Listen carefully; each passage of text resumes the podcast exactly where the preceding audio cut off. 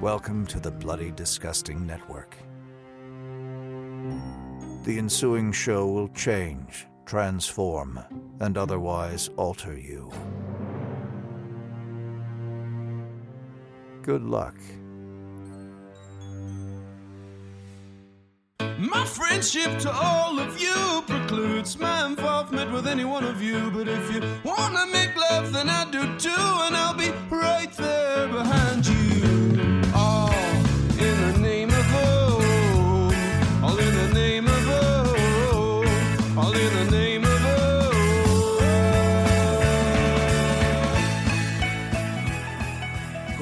Greetings, constant listeners, and welcome yet again to the Losers Club, a Stephen King podcast. My name is Rockin' Randall Colburn, and I'm locked and loaded in my lakeside cabin. Randy laughs for an episode about 1998's Bag of Bones, an odd and for some seminal work in the King canon. Uh, today, me and my fine panel of shrouded things will discuss century long curses, publishing scandals, and one aging rich dude's obsession with wom- women and a woman half his age.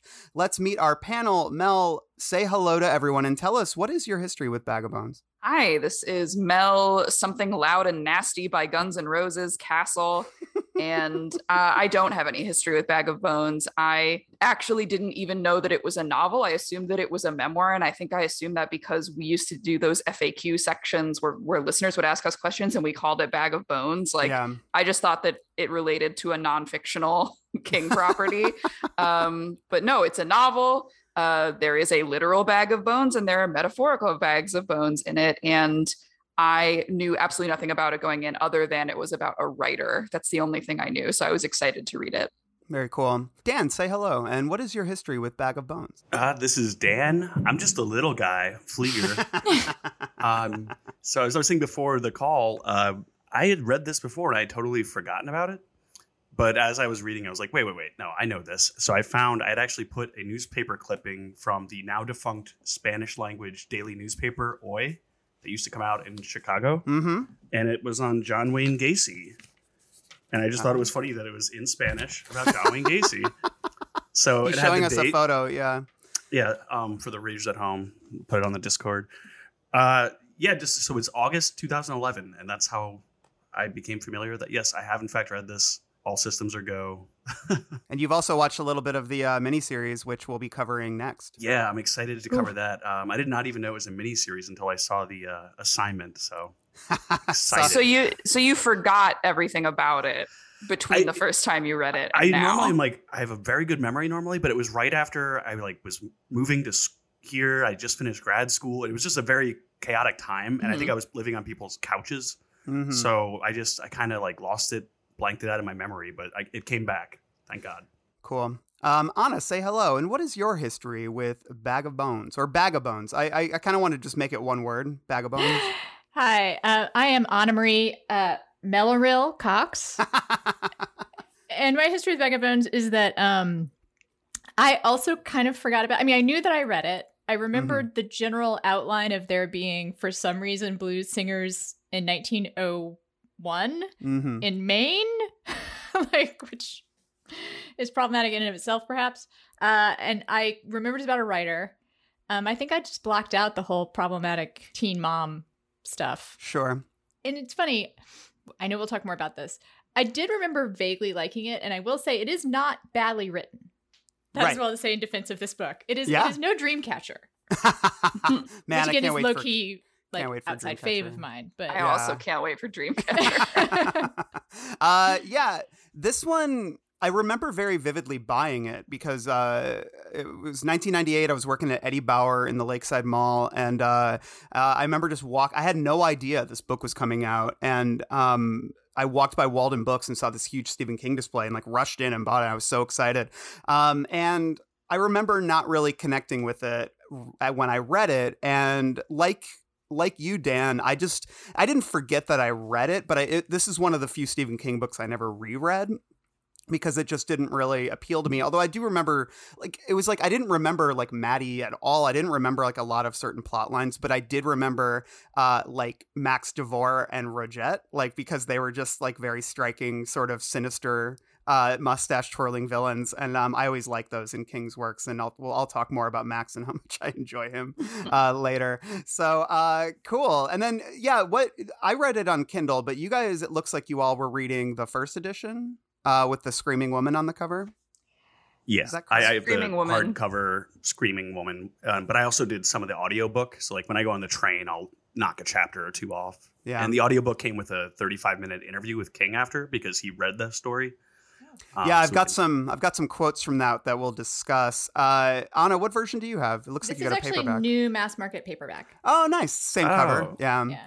And uh, yeah, Mel, you were you were trashing the cover before we started. I'm going to call you out. This is a well, I have the 2008 Gallery Books paperback. Um, yeah, it's a terrible cover. Yeah, There's I agree. this like photoshopped house on the lake with like the the like equally wavering reflection that's just like so computerized and then this like vague screaming woman who I don't know who it's supposed to be. We were theorizing maybe Sarah.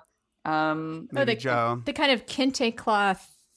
Yeah. Yeah, that's why I I, think think it's it's Sarah. supposed to be a, a, a Sarah, but she's not described as wearing anything like this Yeah. in the book. So this looks like something that a student of graphic design would would make in like high school. It's really bad. Yeah, that was the version I had. Um, that was the first edition, and I've never seen other artwork for this book. That's the only artwork I've ever seen for it. So somebody really likes it.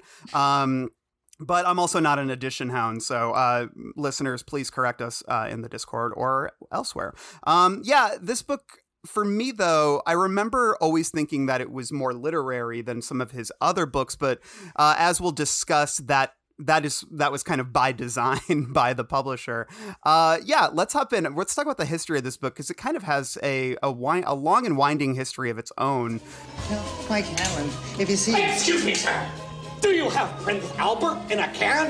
You do? Well, you better let the poor guy out. Wah-ha, Mike wah-ha, Hanlon wah-ha. that I had to go, that I had to get cleaned up. Tell him. Tell him. Tell him I'll see him tonight. Get out! Last chance, Doja. Get out! Get out! What a guy. Excuse me, now. It was published by Scribner on September 22nd, 1998. This was the day after Stephen King's 51st birthday. Uh, and I think the fact that he turned 50, uh, you know, around the process of writing this, um, there's some quotes that kind of lend credence to this as well, that it was something of a seminal book for King in that regard. I think he, he in some ways, perhaps saw this as a, as a midlife crisis book to some degree. Um, but yeah, it debuted on the number one, number one on the New York Times bestseller list. Went on to win many awards: the 1999 Bram Stoker Award for Best Novel, the 1999 British Fantasy Award for Best Novel, and the 1999 Locus Award for Best Dark Fantasy slash Horror Novel. Uh, it was King's first novel with Scribner, which he joined after an acrimonious split with Viking, with whom he'd been working since early in his career. And this was something of a scandal in literary circles. Uh, rumor has it King was miffed that his contract was not as lucrative as that of Tom Clancy's, and he filled Bag of Bones with toothy references to real life publishing figures, including Phyllis Grann, who uh, had taken over as president of Penguin Putnam, which was Viking's parent company. And her, when she arrived, she brought Clancy with her, uh, Tom Clancy. So uh, under the same umbrella as King, and King was not happy about this. Uh, what resulted was uh, described by the New Yorker as a quote unquote unhappy stalemate.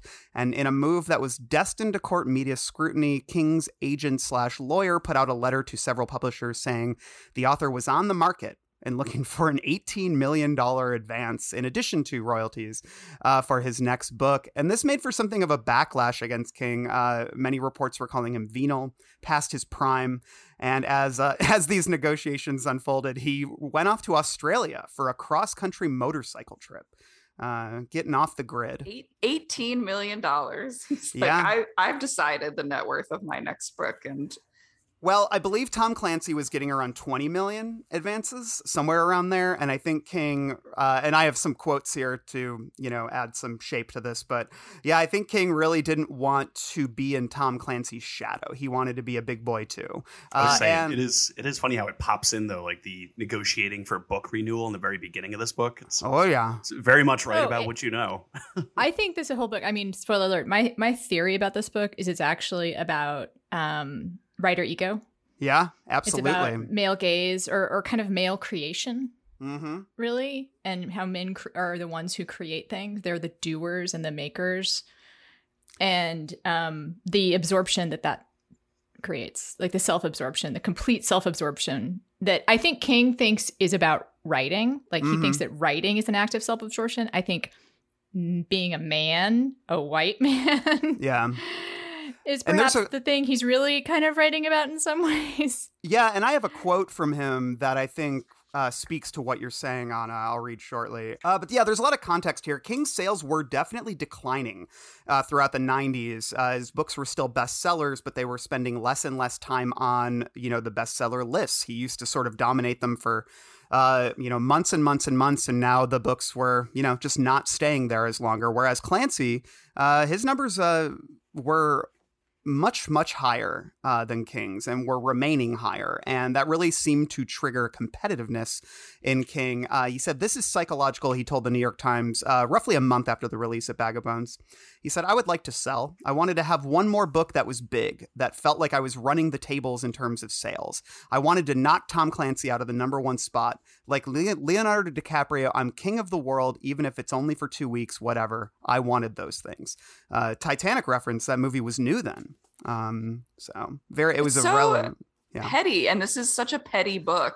It's just Yeah. like juvenile. Yeah. Yeah, I absolutely agree, Mel. And I think that, and I, I think the thing is, King acknowledges that pettiness to some degree, but just like the idea that it got to this point, like this whole con- like this whole concept of asking for eighteen million dollars, which just seems silly. Um, but yeah, he acknowledged in multiple interviews, sort of in the aftermath of all of this, and I'll talk about how he ended up with Scribner in a moment. But he said with uh, the New Yorker and Salon in two different interviews, he said it was a bad move to ask for such an audacious advance, and he revised his position to state that there's no reason a writer of his popularity and wealth needs an advance. He's talked a lot about how advances are for struggling writers who you know need to pay the rent, which I think was also a subtle dig at Clancy, who was still taking his advances. Um, so he's like, I'm I'm more enlightened than him now. Uh, regardless, he ended up with a lucrative deal at Scribner. Uh, he remains with them to this day. Of his time at Viking, he said, and this is, I think, what speaks to what you're saying, Anna. Uh, I felt like the little housewife who stays home and works all day, while my husband is out taking all the credit and sporting around town in his nice tailored suit. And I felt that I wasn't being respected and I was being taken for granted. Um, so that's sort of he characterizes himself as the housewife there, which I think is is interesting. And Um, Viking is the husband and- that's taking all the credit. Yeah, I guess. Yeah, This also reminds me in some ways like this is like a prequel to Lisey's story. yeah. Um, ha- I have some of the same problems with it that I had with Lisey's story. Yeah, it's know? interesting that those books sort of bumped up against each other in our coverage, which Yeah. is, you know, totally coincidental. But yeah, there definitely is a lot of DNA between these two books uh, shared. I have so many questions for Tabby. I really do. I know, right? Like, Um, Uh, someday Chuck- just sit down, just just sit down with her, just girls, sometime, and like, yeah, I have questions. let's I talk. do. Let's hash it out. Yeah. Chuck Verrill, his longtime editor, said of the negotiations I think the fact that he loves this book had a great deal to do with the failure of negotiations. He finished the book as he turned 50. Um, I think that psychologically he was offered a little bit less for a novel that he loved so dearly. And at this point in his career, it came as kind of a wound or blow. Money was the language, money was the gesture, and the gesture came as a blow. Um, and here's how King phrased it to Time in 2009, which was um, 11 years, 12 years after the negotiations. I was squeezed out at Viking because Phyllis Grann came from Putnam and she brought with her Tom Clancy, who sold more books than I did. There was a feeling at Viking that they couldn't support two big money writers, and I was the one that went.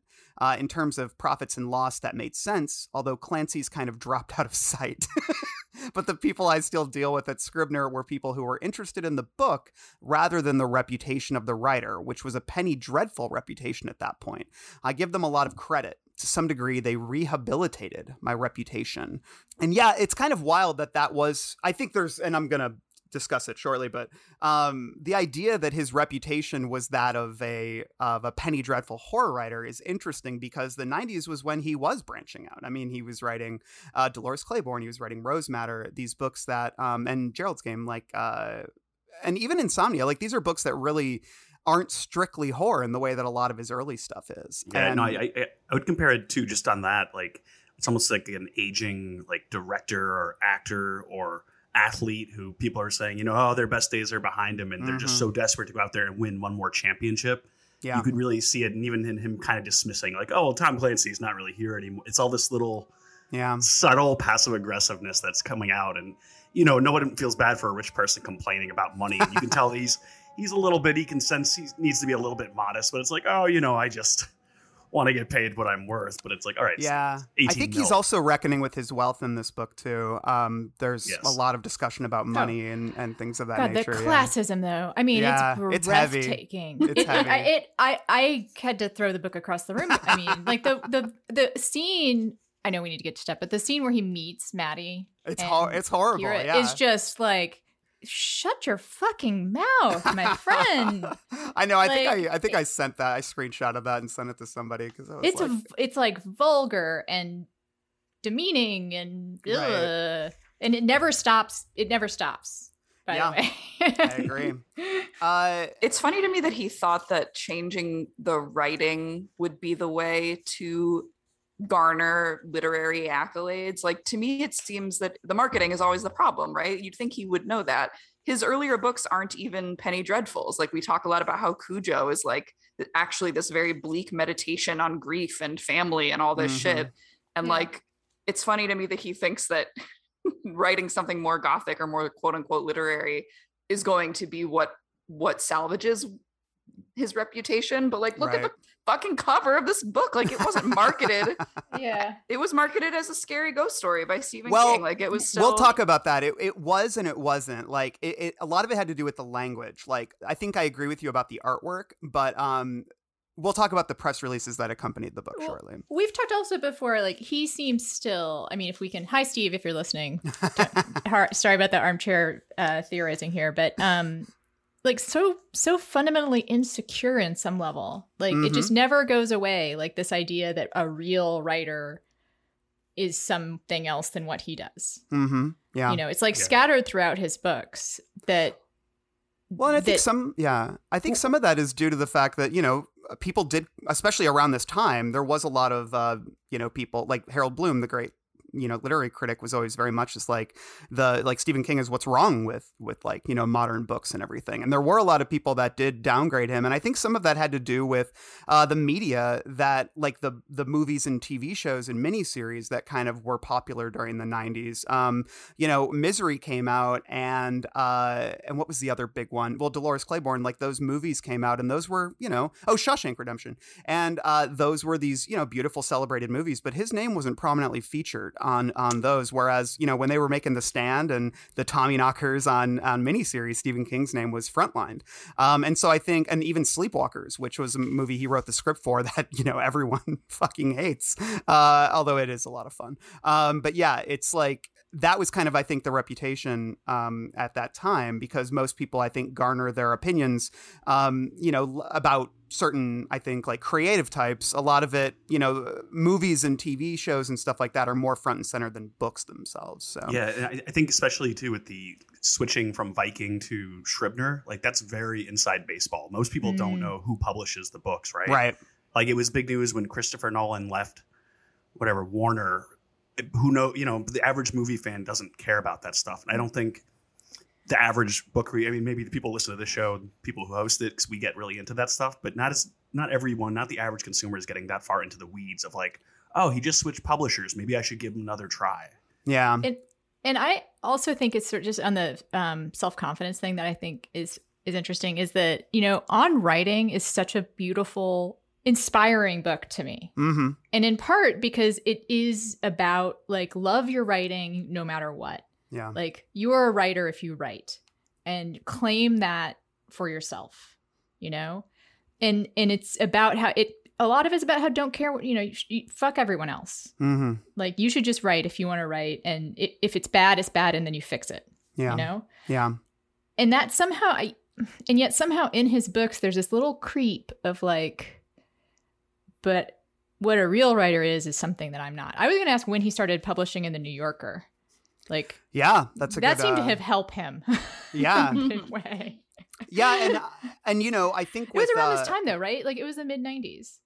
Um, I would assume so. I haven't actually looked into it. Because. I sort of remember when I was like my, my senior year in college, like getting a New Yorker, and it was like big deal, like Stephen King's in the New Yorker. yeah, that's cool. So Um, yeah, so uh, I guess just like uh, rounding out the reputation discussion, uh, the Times did report in 1998 that there were focus groups around King and why his readership was dropping, and it's be and then uh, King himself said that the results indicated that it was uh, women who weren't really reading him anymore because they thought he wrote nothing but horror. Uh, he said it was clear that a lot of people who had fallen away were women. Mr. King said of the search results, uh, which he added did not affect the book's editing.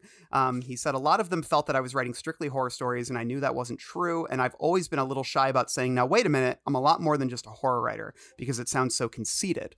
Um, and then, yeah, but I do think, again, like, a lot of it has to do with how he was being portrayed in Hollywood and on TV. I think a lot of that contributed to that. But, but so Can the I, can I market, say yeah, go one ahead. pet peeve really quick? Sorry on that. Uh, having focus groups because like I used to work in management consulting, and a lot of those are they already know what they want to do. Right. So you'll conduct all these research and give them all this data, and it's like, well, I'm not going to let this affect my decision anyway. And you're like, well, okay, great. so it's like you do all these focus groups, and he's like, I'm not going to change the editing, so it doesn't matter. It's like, okay, yeah, exactly.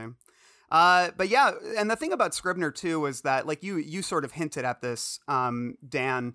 Scribner, you know, has a reputation for having published likes of Ernest Hemingway, F. Scott Fitzgerald, other, you know, you know, notably American literary writers, people who kind of form the American canon, and um, so that was a that was I think intentional uh, on a lot of people's parts, and the marketing push too, like um, press materials at least that that came out with the book, uh, really played down the horror elements, and they played up his literary bona fides, including having won the O. Henry Award. He was described as the O. Henry Award winning author, and the romantic parts of the plot. In numerous interviews, uh, King called it a gothic romance, a grown up romance, and a haunted love story. Uh, Scribner, known for, uh, I already said that, is credited by many as being responsible for King being reevaluated as a literary writer rather than just a horror writer. Um, and This yeah, book is pulpy as fuck. I Like I, know. I, do not think this book is quote unquote more literary than his other books. And is this if this is a book that's designed to appeal to women? like, yeah, this really missed that mark as well. yeah, which is really funny, and I think that's Was why it they. the rape scene? Do you think that's the one? That's the part they were like, chicks dig this. but I think putting that woman on the cover, though, Mel does speak to the idea that they were trying somewhat to appeal to that female audience. Um, uh, I would have rather seen Mike, you know, uh, standing around in his underwear or something in the woods. Uh, that would have been cool. I'm just This is kidding. a rather gender neutral Oh, figure to me, also. Like it doesn't Perhaps with his ridiculous heart on. That yeah, his, be- his his big swinging dick, his enormous. his enormous dong. Um, cool. Uh, yeah. Okay. Um, yeah, and the the the marketing push was huge for this book. Um, it was the only book Scribner released in September of 1998, and uh, began with a 9,000 advance readers copies that came with an audio cassette. A lot of them were distributed to bookstore workers. I read uh, they really wanted sort of um, you know readers to uh, spread the word of mouth buzz before the book officially came out. It also came with an audio cassette that included a half hour King monologue and his reading of a chap- chapter excerpt. Uh, and there were also like pr- promotional fridge magnets and crossword puzzles and all kinds of wild stuff. So they really, really went all out with this. And, you know, King obviously is very happy. And he was very happy in the interviews I read with being with Scribner, and he's still with them to this day. Uh, you know, he'll he'll publish some stuff with others, like, uh, you know, his crime books. But, but you know, Billy Summers was a Scribner book. And um, yeah, he's sticking with them. And then, yeah, I have some quotes here. Uh, that King has, you know, things King has said about Bag of Bones in various interviews. And that's the thing is, you know, when we did uh, Wizard and Glass, Dan, recently, there was, it was really hard to find interviews or him talking about that book um, because I think that was one for the readers. It was for the constant readers. And um, I don't think it was being pushed very hard by Viking. Maybe that was something that pissed him off about working there. But, you know, it was the fourth book in a long series and he really didn't do a lot of press around it at all. It was like hard to find interviews. You know what's interesting too, because it really is kind of the dawn of the home internet use. You know, because I feel Mhm. like it was mid to late '90s is when there was sort of that sea change toward the average person getting a computer and getting an AOL Yeah. disk. So maybe it was good timing for him to switch over at this point, just because th- things were changing. But when you said too, who you know Scribner had published in the past, I think it's like I keep using sports analogies, but it's like a player going to play for the Lakers or the Yankees, where you're like, wow, that they had so many good players come through those doors So now that they're publishing me, I'm up there with Hemingway and the greats, you know. Mm-hmm. Yeah, but yeah, there's a, a lot of interviews with King during this time. He really made the rounds, and um, and yeah, some of the interviews are really interesting. We'll talk about them, but he uh, he's described the book in several different things as the difference between what appears and what really is. He also calls it a novel and a half because it's a gothic and it's got buckets of plot. I think that is accurate. Uh, one report I read in the New York Times from 1997, uh, a year before the book was released, said the original draft was 1,000 pages. Um, the one we ended up with is about 550 or thereabouts. So and it should have been about 300. I know, I agree. um, he was highly inspired by Daphne uh, du Maurier's Rebecca. He talked about this in many interviews. Um, he says, When I sat down to write Bag of Bones, I began by thinking about Rebecca, which is the great modern Gothic, and it's a story about secrets, but it's a, also a story about how we make assumptions based on what we see in the world. And a lot of times those assumptions are very wrong. We look at people and we assume things based on their looks. The basis of the Gothic are secrets that are kept uh, combined with appearances that deceive. So I felt immediately right at home because I've grown up in a lot of small Maine communities and we love it when the Flatlanders come. In the summertime, most of Massachusetts is in Maine. But the tourists who come see one aspect of Maine. Uh, they see vacation land, but people who are there all the time know where the bodies are buried. That's a lot of what Bag of Bones is about where the bodies are buried and who's in the bag. That was probably the best quote I read um, from King about what this book is really trying to do. That was in that audiobook interview that you mentioned, uh, Dan, which was probably Yeah. the best interview I heard. Although he says some really, that's where some of the most wild quotes about Maddie Yeah. come from, which we'll talk about in Heroes after Villains. after six days of reading, um, but and also so on Rebecca, the the character that's like the rich husband is Max de Winter. yeah, So Max DeVore, and this is kind of a shout out to that. Yeah, that movie was just remade on Netflix with Armie Hammer and uh, and Uh-oh. somebody else. Yeah, directed by Ben known, Wheatley. known cannibal. I know, known cannibal Armie Hammer. Uh, yeah, that that. And the thing is, there's already a great adaptation of that of that book um, from the 70s, I believe. So it was kind of weird that they remade that, and it did not get good reviews at all. But really didn't really make a, str- a splash either. I totally forgot that that happened. I know. mentioned I- it the only reason now. I- That happened during COVID though too, right? So Yeah, it's like it was a COVID release. I only remember it because I was doing entertainment news at that time. So it was it was everywhere for like a week, and then nobody talked about it. And then obviously with the Armie Hammer stuff, it's like okay, he didn't exist. Um, so. Yeah, okay. And then he also did an interview with Amazon.com, which is kind of neat. Like, this feels like it was the early days of Amazon and they were starting to get into some media, like they had interviews and stuff like that. And King, I think, was very interested in the idea of online books and everything. He would go on to uh, be the first person to, I believe, release an ebook with uh, Riding the Bullet, which we'll get to in probably next year sometime. Um, and that whole experiment, which was uh, also happened alongside The Plant, where he was trying to basically himself sell a book online. Um, well, I cannot just wait to discuss that because I was I was in the thick of it back then. Um, he says there's a sadness in this book, a sadness and a feeling of things passing. Uh, that sort of melancholy yearning. It's very hard to talk about subjects like romance and lost love in an interview. It is a romance, and I hope that will fill you up emotionally. He said that to Amazon.com, and he did talk a lot about the romantic angles in this book, uh, which I think was probably a mandate from Scribner. They were trying to get him to talk about that stuff, but man, I got to be honest, did not give a fuck about any relationship in this book. Um, which also, we'll- I don't think I'd use the word romance to characterize his. I know exactly. Yeah, even like- his wife. Even I his even his wife. I agree. So, okay. Uh, a lot of differing accounts about where the story, uh, the idea of the story came from. He told the BBC that he doesn't remember how it started, but that's the Sara Tidwell storyline was inspired by the story of a black singer who got into a car accident and died in a hospital after she was ignored and white patients were treated before her. He said it was Billie Holiday in the interview, but I re- I don't know much about Billie Holiday, but I researched her death and she did die uh, due to negligent care in a hospital that was uh, rooted in racism, but it she was um she had like I believe cirrhosis and um it wasn't it had nothing to do with the car accident. Um she was, you know, a heavy drinker and uh uh had stuff to do with that. But you know, the it's like her life was was from what I was reading was very much um, ruined by um, a lot of you know racially motivated uh, investigations into her. Um, in an interview following the audiobook, he said the idea hit him when he was working out at the YMCA. It began. it began Just with pumping and then Yeah. he says at one point he's like, "Yeah, I was like, you know, I was on the bench press and maybe just spotting a woman and Yeah. how kind of sexual that is. someone 13 years younger than him. Uh, but yeah, um, uh, he was working out. It began with the idea of one of he and Tabby's houses being haunted, uh, and then he kind of. And then it's funny though because in that interview it was really banal. Uh, and we talked about this with Billy Summers in our Billy Summers episode about how when people do at, try to like ask him where did this book come from, it's it's always the most boring answer because he's just a pretty workman like author. He's like, he you know with Billy Summers he was like, well you know I had this image of uh, being in like a basement apartment and the feet walking by uh, the window, and then I was like that's neat. And then he's like, why is this guy in a basement apartment? Why is he looking at these feet? And then he's like, and then I had my book, and it's like, okay, cool. Uh, that's a horrible story. And then uh, the same with this, he's he started talking about, oh, it's like him and Tabby's house being haunted. He's like, cool. Then he's like, well, why would the house be haunted? Well, maybe the ghost wanted revenge against whoever it was that killed her. There's my book. Um, so it's funny because the description of the creative process in the book is Right. actually some of the better writing, yeah, yeah, I agree. And like, The, I'm men, sure the men in and the it's more basement stuff. interesting.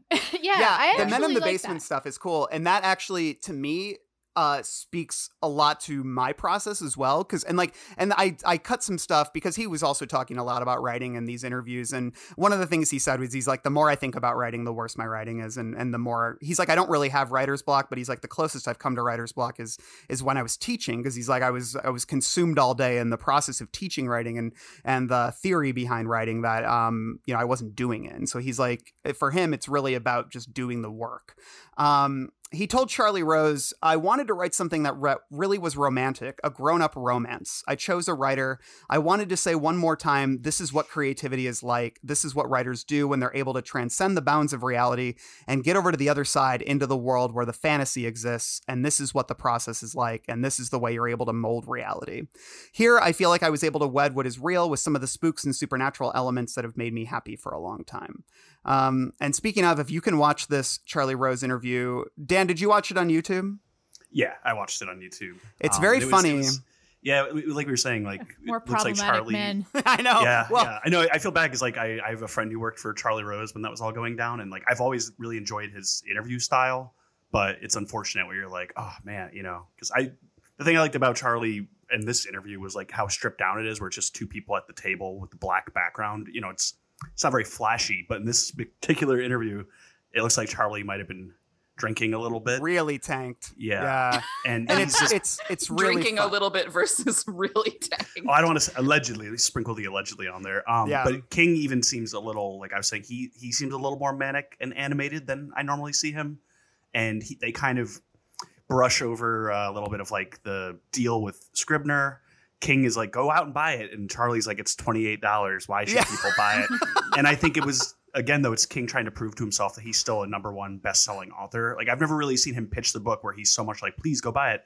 He says, go buy one for your friend, buy two and nor- you know at this point he's already gotten the success so it's just to see him kind of keep chasing it during this interview is very interesting Yeah, It's so funny how the goalposts move like that once you have been sep- so separated for so long from your beginnings. Like this man used to work like 5,000 jobs at a time and like mhm. not sleep and work at a laundromat and all that shit. And now it's like, it seems that he is maybe insecure. It's a big deal to change publishing houses and not know how it's going to go. yeah. And so it's, he just seems nervous and defensive. And it's just like, God, Steve, calm down. Yeah. yeah it's i feel bad 'cause it's, it's almost like success is never enough you know and you think of like musicians where if you have like like i remember like NSYNC was platinum selling but then they would go on tv and be like we're not just pop music we're real and it's like just enjoy enjoy what you've done Enjoy what you got. I was going to ask like where this book falls on the King sobriety spectrum. Um, he well, actually, yeah. Right before you got on the call, we were talking a little bit about it. He'd been sober about ten years, I think, when he made this because he got sober in '88, I believe, around there. But he had the relapse with the car crash. Well, that car crash was after this. Okay, Um, that's why yeah. that's why I was That's asking. Like I, I'm bad with yeah. dates. Yeah, it was So- literally right after this. Yeah. Oh, walking down a road like the TR. I bet. Yeah, exactly. Um, I know. Yeah, Maybe on he- one of those curves. I was literally thinking about that because um, there is that scene, yeah, where he almost doesn't almost hit uh, Kyra, but could have hit Kyra, and I was Mhm. thinking a lot about that. Um, some you know prescience there, but uh, but yeah, um, no, the Charlie Rose interview is a, is a must watch. Uh, it's it's it's a good interview. Like Charlie Rose was always able to get good interviews out of people, but yeah, he he seems pretty soused, and King seems pretty defensive. And uh, but there is there was two parts that made me laugh so hard. One was Charlie Rose just holding up the cover of the book at one point, like in the midst of another discussion, and pointing at the little cabin and going, "What is this?" Which was very funny to me. And then the other one was he he uh they started well King goes at one point because they're you know he brings up the idea of him being a horror writer, and King got defensive and is like, you know, some people don't even know that I wrote the Shawshank Redemption or the you know that that's based on. And Charlie Rose's reply, like he's like bent over, like he's hunched over on his arms, like in the way that you know drunk people sometimes get when they're talking, and he just goes, you know, I think the name put a lot of people off on that. and then King just goes, uh, yeah, maybe. Um, and then he like keeps going at this point. He's like, that's not what I was saying at all. It's very funny. Um, so yeah. Um, and then he, I just thought this was like a fun little uh thing. Somebody asked him what he was listening to. I believe it was the Amazon interview, and he goes, "I did listen to some rhythm and blues on the rewrite, but when I actually wrote the book, I was listening to a lot of George Strait, real shit kicking music. It was great. Shania Twain, the most beautiful midriff in America. Oh, my god. Stevie. Christ. That's oh Um, music. That's that's great when a music review. includes, I know, right? Uh, what How they scared what scared him in the book, and he he told this story a lot about the cellar stairway scene with the uh, thumping on the wall, because he said he described it very much like the cellar in his own home, and so he says whenever he goes down there now, he gets a little bit creeped out. Um, so uh, which is fun. Is Stephen King Mike Noonan? This is something we're going to discuss more later, but this There's is what no King, discussion. Yes, Yeah. is the answer. But this is what I King mean, had that to makes me about it. sad Yeah. that it seems pretty clear, more even more than no. I mean, are there Stephen King writer characters that are not Stephen King? I mean, that's the thing is we were just we just did an episode for our archive series where we talked about um, the stories that are in the body, um, uh, Stud City and the Lardass Hogan story, and uh, stand uh, you know the body slash Stand by Me is was one of his first, if not the first, uh, first person uh, you know longer piece that he wrote, and that one again is we could tell we we were discussing about how very clearly it was Stephen King um, especially when we judged it against the original publications of the two stories that are in there, which he published when he was much younger. Um, and he was reflecting on those stories through the character of Gordie LaChance. And uh, so, yeah, I think it's very hard for him to not write in the, whenever he writes in the first person. I think he is, it's very much him. And he sort of said that in the Charlie Rose interview. He's like, Mike is more uh, me than the other characters because he's a writer. And he talked about the idea of writing in first person. And when you do that, it creates an intimacy that I think he's Yeah. unable to divorce himself from, you know? Yeah, but even think like, too- I mean, Jack oh, go ahead. Torrance is King too. I oh, mean, like, totally. Yeah. Yeah. At least you get the third person there, though. Mm-hmm. He Um, does describe Mike Noonan also as being trim and athletic. Yeah, having a big old Johnson. So Yeah, also that huge knob. Huge knob. it's it's, it's got to be King. Penis equipped, as Joe would say. uh, m- uh, he said to Amazon.com, Mike Noonan is probably as close as you could get to me, even though I've been careful to distance myself from him. He's not as successful. He has no children. His wife is dead. He has writer's block. But our take on what the writing is about and how the writing works is very similar. and Um, huge. All those differences are circumstantial. Yeah. It's so they're very funny. cer- I was thinking that too. Also, yeah. he's not as successful. Let's just yeah, I like that too. and I'm so annoyed by like I don't know. I was making fun of this um with my wife, but just the idea that like you know Noonan's the kind of guy. He's not that successful. He's only in the top 15 of the bestseller list, not the top 10. It's like fuck off. His French royalties are like sixteen thousand. Yeah, exactly. not to get in the weeds. But he Yeah. also he dedicates the book to Tabby, which I think is kind of funny because it's like here's a man clearly having like a midlife crisis who hmm loses his wife and is like, you know, I never cheated on my wife, but now that I'm technically single, so then he writes this book, and you know, Tabby was probably looking at like, what do you have like an escapist fantasy here? So he dedicates. Oh the my god, I want to talk about his Continue to sidebar escapist fantasies. Go for it. we will get there. I had a thought reading this that you know Tabby is um Zaftig lady, right? And King never writes curvy female leads, Right. Which Right. I find odd. They, Like- Well, they yeah. always they always almost have no breasts. Right, And- teacup sized, you might say. Yeah, he loves that. yeah. And I think too, Um, yeah, the whole concept of you know, and we talked about this a lot when we discussed the Lardass Hogan story. Uh, he, you know, overweight people in his stories are are it's it's like fetishized. You know, the way he writes it, it's it's uh he can't not like spend four paragraphs talking about the way they jiggle. And I mean, we talk about that a lot in our thinner episode as well. It's uh, you know, it's something that's always been present in King, and it's even in Billy Summers. Like that's something he's never really shaken. Um, but yeah, uh, we'll talk more about that, I'm sure. Uh, lots of talk about ghost stories. He said in the audiobook interview, I actually thought this was a lovely quote. He said, My idea of the perfect story of the supernatural, I always think of sewing a garment together or hemming a skirt, where the idea is to make the stitches so fine that the hem doesn't even seem to exist. That passage from what's real to what's unreal is one of the most interesting things about the genre. It's also one of the most valuable and most practical.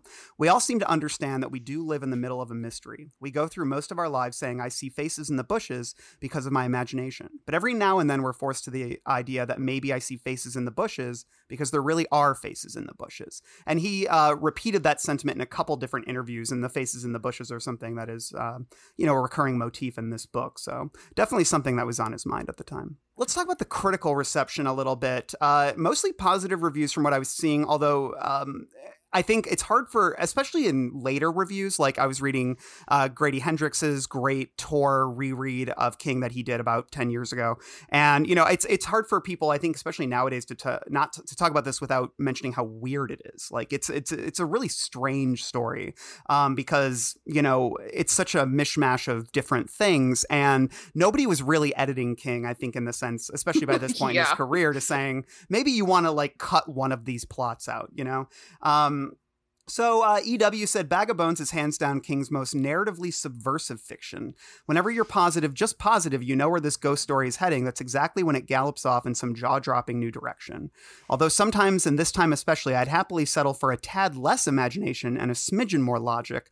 I'll keep taking those King visions, story bloat and all, because popular fiction just doesn't get any weirder than this.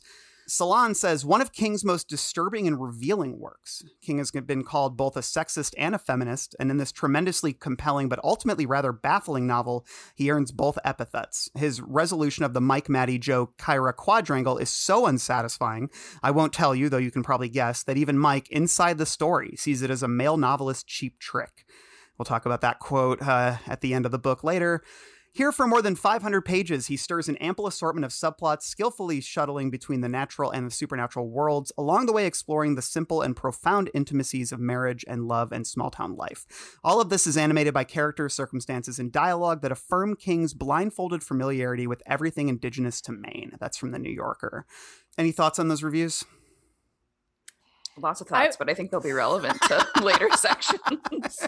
just an inside publishing game sort of stuff. Yeah. Uh, if you look in my copy, um, the praise for Bag of Bones se- section starts with Amy Tan, which is like Yeah. pretty literary, Yeah. and then goes to Entertainment Weekly, Mademoiselle, New York Times Book Review. But then I couldn't help but notice the Minneapolis Star Tribune, kind of a outlier of things you might want to quote mm-hmm. um and like the library journal i don't know like it's not if you're aiming for highbrow like those that list of right. you know blurbs Yeah. is not The Amy Tan Particular. quote literally ends with it places both the ghost story and Stephen King in their proper place on the That's shelf of funny, yeah. literary American fiction. And it's like, did you write this for her and asked if she could just publish it? Like, Well, they Yeah. played also in the... the, proper place is like kind of like pretty shady like it's a Yeah.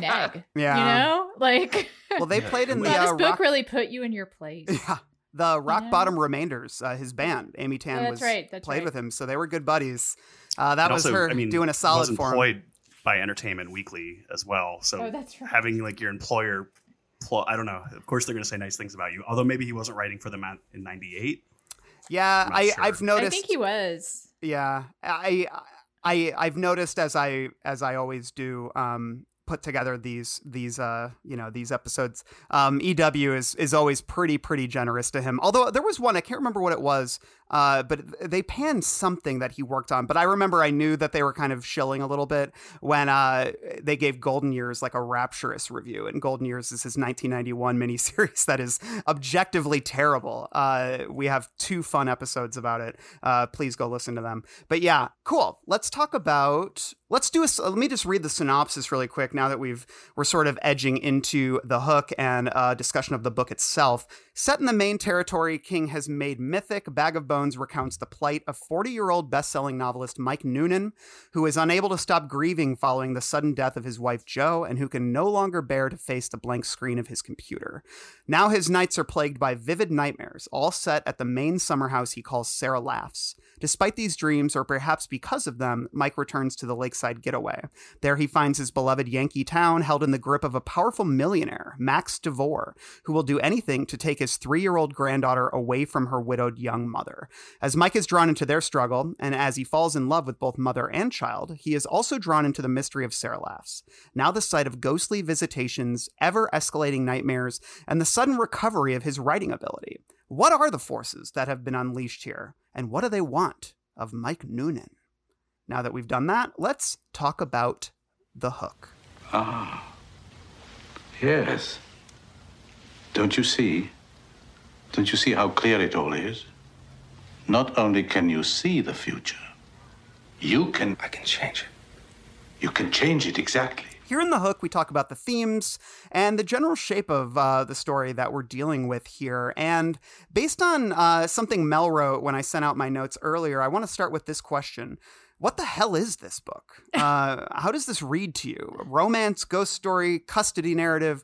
Uh, what stands out as the strongest part of this book? Because Mel, you you kind of mentioned that it's this mishmash that uh, serves to be both its uh, biggest strength and biggest weakness. So, would you like to elaborate on that? I, I just think it's so messy in a way that feels intensely personal. Uh, there's that pettiness that we've already latched onto in terms of his literal mapping of publishing houses and agents and all of that bureaucracy. But I do feel that you can also, maybe this has been happening for a bit in this period, but there's a lot of his fascination with crime in here. Mhm. Um, the sort of detail oriented stuff about going to get the lawyers, going to these depositions, looking into custody law, even the um, shootout scene, things like that are very kind of like pulpy Yep. and and really akin to what he's doing kind of now. I feel like they're like the seeds of that starting to flourish. Um, and then you can also like the gothic stuff feels a little almost unnatural to me because it is very much like, oh, look at him trying to do a gothic novel. Like this is really apparent Yeah, that he's trying yeah. to do a gothic novel. Mel, as as sort of um, perhaps the most or one of the most literary people I know, uh, would you would you say how would you sort of describe the difference between gothic uh, and like traditional horror? You know, Oh, oh boy.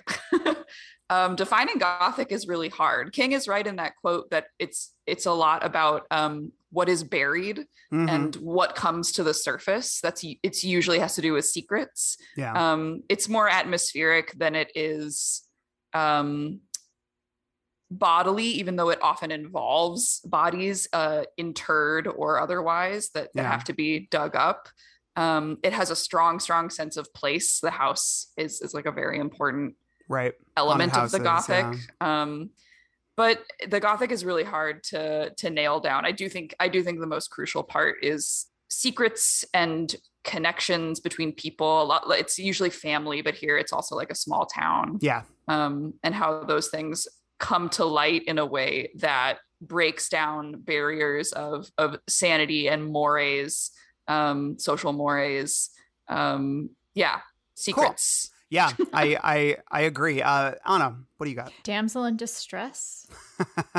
I think also is a pretty big part Yeah, of it. yeah. Um, usually it's it's there's sometimes a female lead. Like Mhm. that's actually one of the interesting like innovations of gothic horror is that you sometimes get a woman who's like entering into the picture and has to and is in not necessarily doesn't necessarily save herself, but is like like the thing that gets the plot going. Yeah, that's like Rebecca, the de yeah, exactly. novel, yeah. And that's one way that this book is kind of retrograde, right? Like Mhm. it, it takes the damsel in distress and makes her just in distress. Like she has almost no agency Right, at all. right. Like yeah, just zero. Even in sex, she's at she's at the whim of him, yep, right? Yep. Like she begs him to fuck her. like she loves old. She loves old writers. Um, Yeah. I, I will say that I was convinced that Mattie and Mike were going to turn out to be related, that it would turn out that the, the quote unquote dangerous element of their relationship was that they were siblings, especially because Max DeVore seems to keep suggesting that Mike had all these rel- these relatives Right. in the area That and Mike kept dismissing interesting, it. Yeah. I was like, that would be real fucking gothic. Let's let's go Yeah. there. Right. I was really hoping that's what was going to happen, and it it didn't. Well, it, it, but they are distant relatives, right? Because doesn't Mm, It's not confirmed that they're related. It's just like the bloodlines But- go so far back, and like there is But a but I- Noonan there, but yeah, they're I- not like yeah, no. But I thought related. during the Sara uh, laughs attack sequence, part of the reason she's going after him is because it turns out his No, he- relations were not what he thought. It wasn't. Right. No, No, he but he's related thought- to the Osters. Yeah, he Okay, has okay, relations sorry, there. other side- other They're side, just gotcha, not connected gotcha. to the divorce Yeah. by blood. Okay. Right, and that Gotcha. does feel like that does feel like a missed opportunity almost. Like it's right there in front of you to make the Yeah. narrative so much more interesting. And it almost does feel like because of we do get that note at the end where he says, you know, and I mean if you're listening to this, we assume you've read the book, so prepare for spoilers. Mattie uh like he even sort of admits he's like, well, killing her off is like something that a really shitty hacky novelist would do.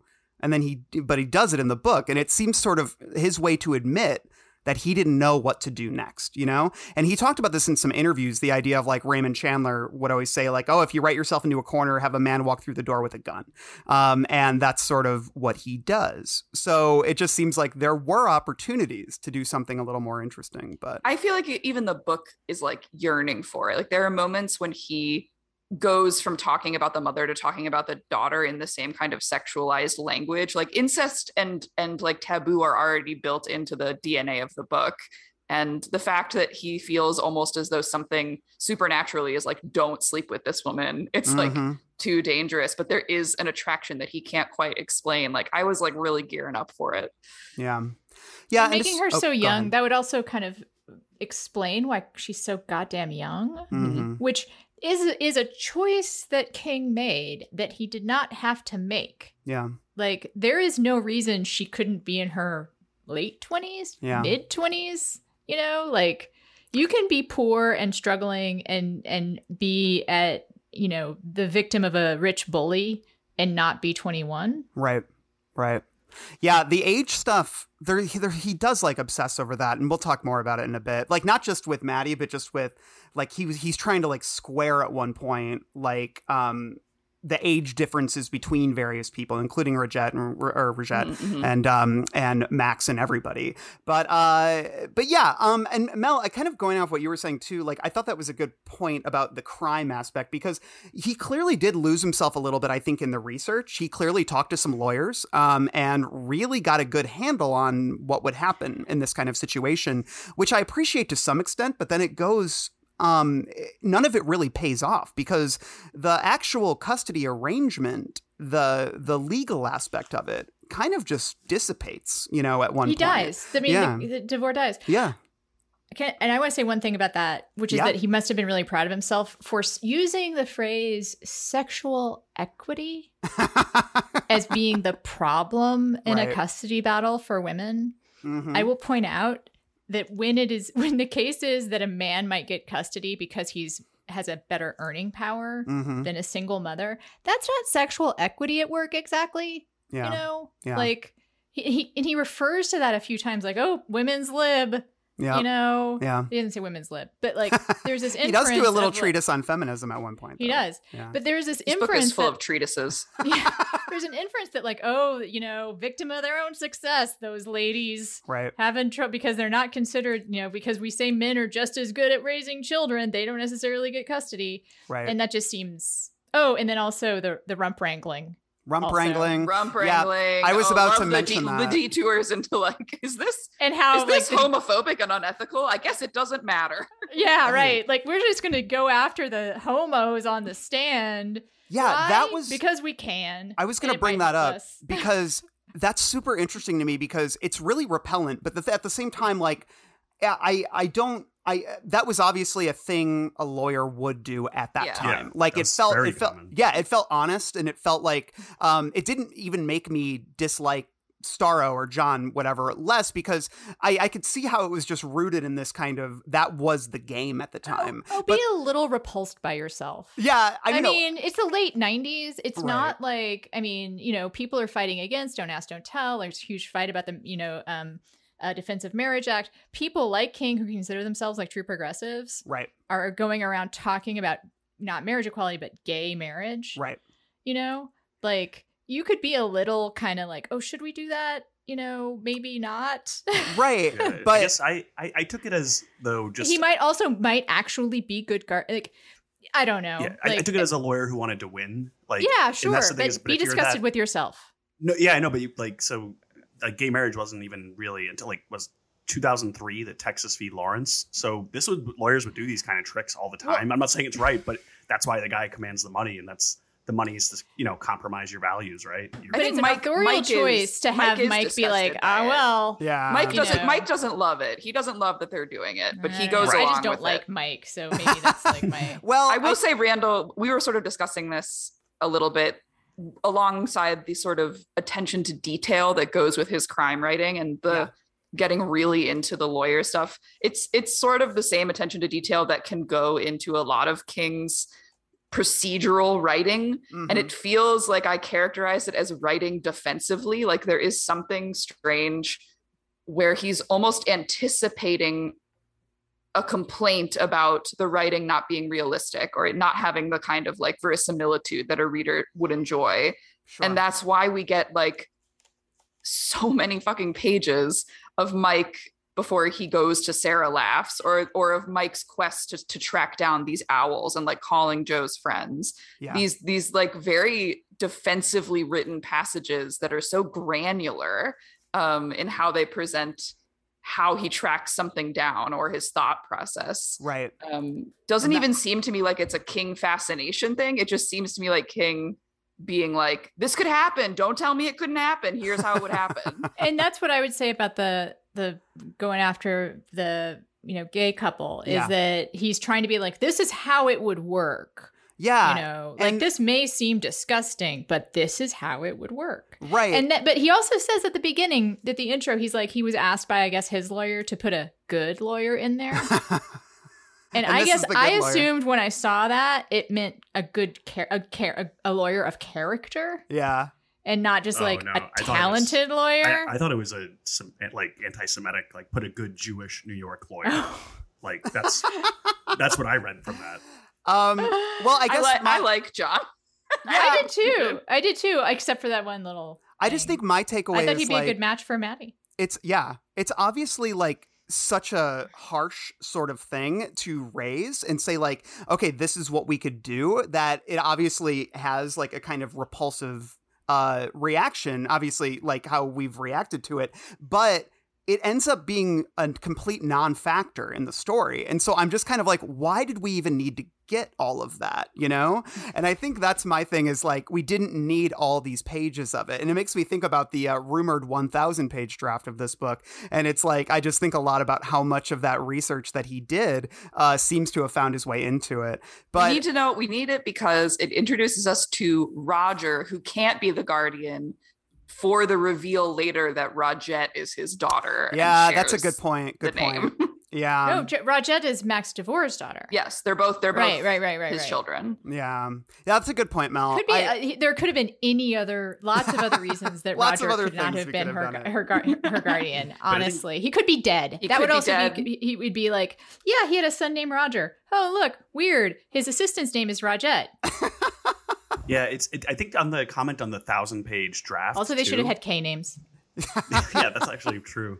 Um, but in terms of like the the first like 175 pages is the negotiating with the publisher. There's like a chunk of the lawyer, but it's not enough, and it makes me wonder if what they cut from the thousand they left, you know, those two about a hundred page a piece stories that don't really pay off and get anywhere, you know. yeah. And if Yeah. maybe there were going to be edits that we could just have, you know, Jo die and then he's already there versus this process of him getting to town. Yeah, that's a good point, Dan. And I think that I think that speaks to what I was saying about like uh there's multiple storylines I feel like never really come to fruition in this, whereas the uh, you know, the Sara Tidwell stuff is kind of, you know, hinted at in the early pages, but isn't really explored until well past halfway through the book.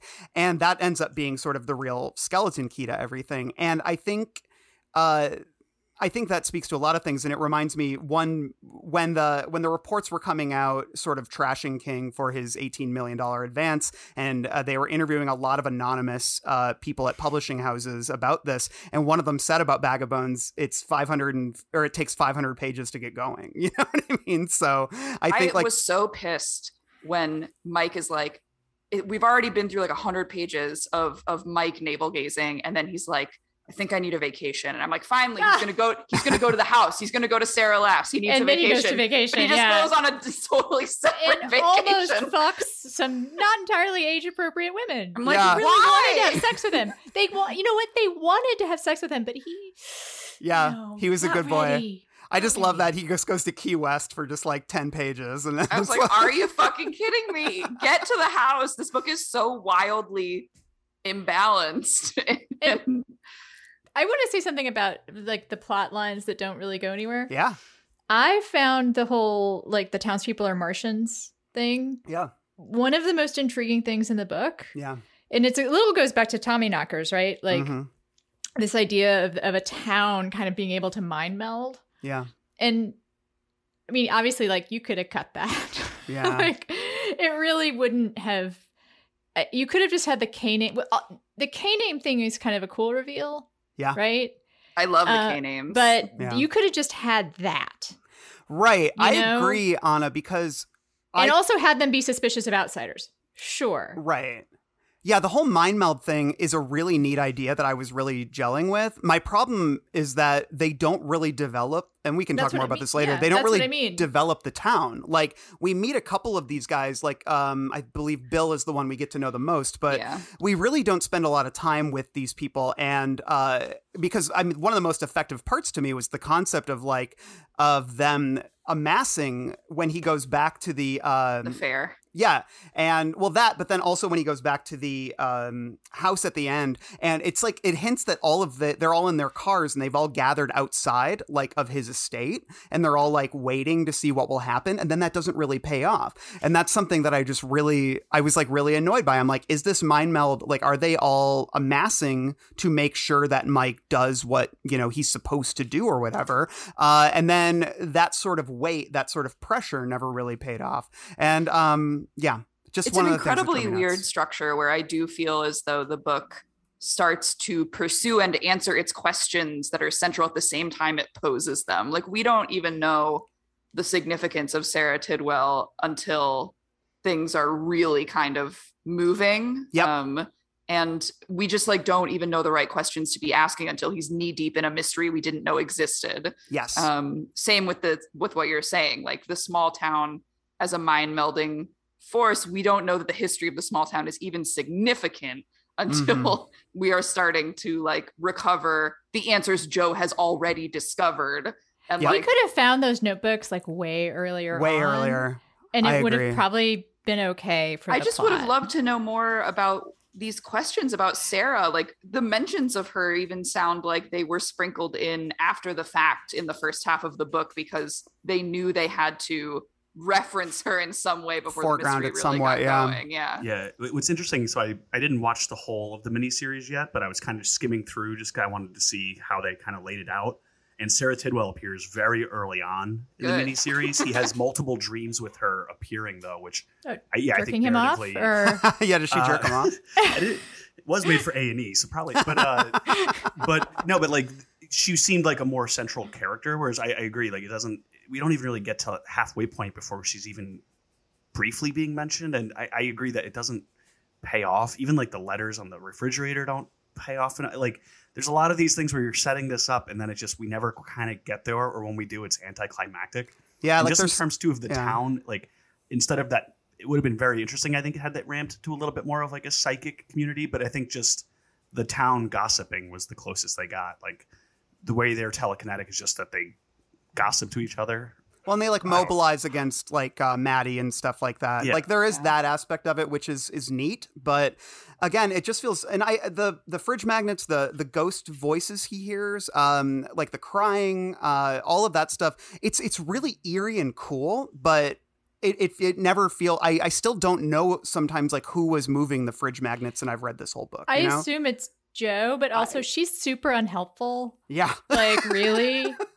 you know, like she could have put rather than like sprinkling owls under the studio as you know acrostics in his novel, which sounded pretty good by the way. I was like super bummed out that he didn't finish it. Like, why not? That sounds like a pretty good know. book. You know, He, but like, she could have spelled out owls under the studio On the fridge. on the refrigerator. would have been less less what mystery. are the limits of the refrigerator magnets? That was my question. Is like, why do they have these misspellings? I And guess I also assumed that it was dumb thing about page down. It was because And- Sara was constantly trying to interfere, and it, it was hard to do anything overt. But I, I really like the idea of a very nebulous communal haunting where it could be all these ghosts of children as well, and Yeah, like that's a good point, you yeah. actually can't quite identify all of the forces at work in the house, and that's a that's an element I, I really liked. Cool. I-, I liked that too. I think it is. I think some of that stuff is really good spooky writing. Like I said, this is not a badly written book. The spooky Mhm. stuff is really fun. Yeah, it it's just it has a reprehensible main character. Can we talk? We're in the hook, and I would love I would love Okay. to give my uh my love and lust rant because this is this is such a huge component of the book. It's like what he wrote about. It's one of his soapboxes along with writing, I think. Yeah, go Um, forth, Mel. So I think he's super concerned with lust in this book. Um, and I should specify men's lust. There's there's really nothing about women's Oh. lust that isn't theoretical. Um, he but he has treatises on lust. For him, it is one of the most powerful and undeniable forces that can seize a man. It's not that it leaves a man blameless for his conduct, thankfully, but it is consuming to the point of eclipsing like all other feelings and urges. And he tries to play like it's the most natural and harmless thing in the world. Um, he he sort of has this reference to like a quote unquote feminist essay that he reads in a paper at one point where Mhm. he talks about the let me do what I want thing. And and Mike is uh taken aback by that and says that's not actually the case. And like it ends with a with quite literally him saying like not all men, like not all men are pigs. Yep. Um, but then Mike Mike does fulfill the sort of like warning of that essay. He begins to sort of liter he literally later breathes that phrase into Mattie's ear repeatedly without even realizing it. And I and I just don't think that King is conscious of this. Like it's sort of happening against King's will, maybe. Like the book isn't self-aware enough to be pointing out Mike's hypocrisy. I don't think, unless someone disagrees.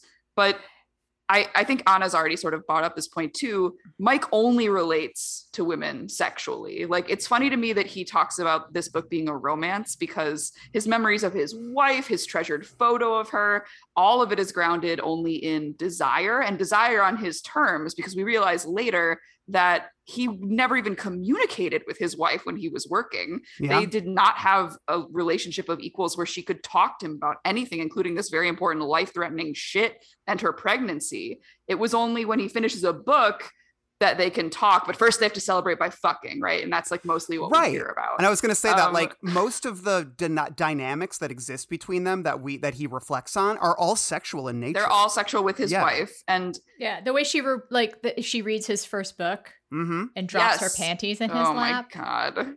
I was going to actually read the part that you're referring to. This- Yeah, it's actually do. an It essay gives in the good- Atlantic. Some good context. Yeah. Um, I thought the essay is at least 50% full of shit. The assumption that a man can find real sexual pleasure only by turning a woman into a kind of jack off accessory, which is what happens in the book. um, says more, ab- like literally what happens in the book, says more about the observer than the participants. The lady had a lot of jargon and a fair amount of wit, but underneath she was only saying the Somerset Maugham, and I want to point out he only cites male authors throughout this book. Mm. Jo's old favorite had Sadie Thompson say in Rain, a story written 80 years before. Men are pigs, filthy, dirty pigs, all of them. And then this is actually the clarifying part I want to say what he says, not all men. Actually, what he says is, but we are not pigs as a rule, not beasts, or at least not until we are pushed to the final extremity. And if we are pushed to it, the issue is rarely sex, it's usually territory. I've heard feminists argue that to men, sex and territory are interchangeable, but that is very far from the truth. Yeah, and, And yet he's copping to the in extremity part, which brings me to like when the she he's he has this like weird line right at the last part before Mattie dies, where he was like, "It wasn't until she started dancing." yeah, That I became that I became the beast. Like it's so ex- yeah, it's so It's like- it's explicitly referencing when he when he starts whispering in her ear without realizing it let me do what i want let me do what i want that moment is like very terrifying to me like the fact that the book doesn't i don't think the book recognizes that it is like unwillingly fulfilling the the prophecy of that essay and like I think- that's that's fucking weird that it doesn't realize that that it's doing it so explicitly well, I think he maybe during the actual attack on Sara Tidwell, maybe that was King fulfilling that as explicitly as possible because she was in Maine, right? She was a Southern singer, and they literally are like, "You're not allowed to be walking out here." They attack her violently. So in King's mind, it's like, "Well, I'm not doing that, but these Yeah. guys Oh, who yeah, are no, worse I- than me." You know what I mean? Like he's like, "See, that's the extreme that I'm not, but what I'm doing with her, that's okay." And it's he's not. He's kind of defending himself, but he's not seeing that he's guilty of the same thing. Yeah, It's, ju- there's it's there's so a- it's such oh. a one to one mapping. it's like crazy no, that I, he's I, using I'm that not phrase. defending it. I just think that's what I'm right, trying to right. figure out, like what he would be going for in that. Yeah, that makes sense to me. That that's like he wouldn't make that connection. Yeah, I think Oh, uh, what what you're saying, Anna and Mel, like uh, I have a section. This is where I wrote his horniness is out of control in my notes, um, and this was 300 pages in because I'd already like made many notes about the horniness, but I hit this point, and I because it's this long paragraph, and I'll read it. But this is where I started. I was like, he can't stop. Like he is.